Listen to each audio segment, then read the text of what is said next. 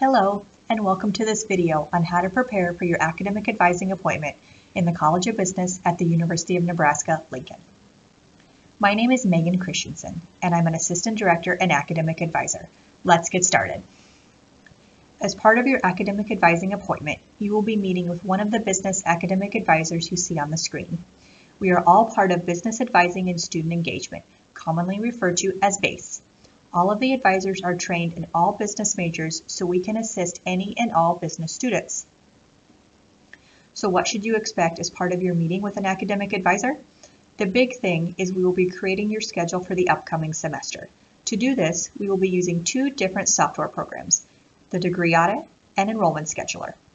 Using the Degree Audit, we will review your degree requirements, any college credit you are bringing with you, and select courses for your first semester. Once we have your courses planned, we will then use Enrollment Scheduler to actually enroll you in courses through your MyRed account.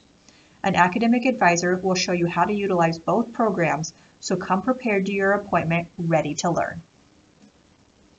An academic advisor will want you to have prepared three things for your appointment. First, have a list of college level credit you will be bringing with you. This includes AP exam, International Baccalaureate exams, and any transfer credit or dual enrollment courses from your high school. Second, create a list of all student organizations or activities you plan to participate in.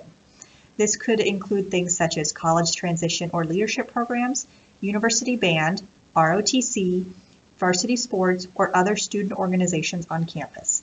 If any of those activities have specific day and time requirements, we want to make sure to plan your courses around them. Last, please have a list of questions ready to ask your academic advisor.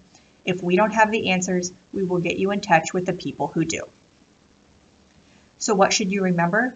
If you have transcripts or test scores from incoming college credit, please send those transcripts and test scores to the University Admissions Office.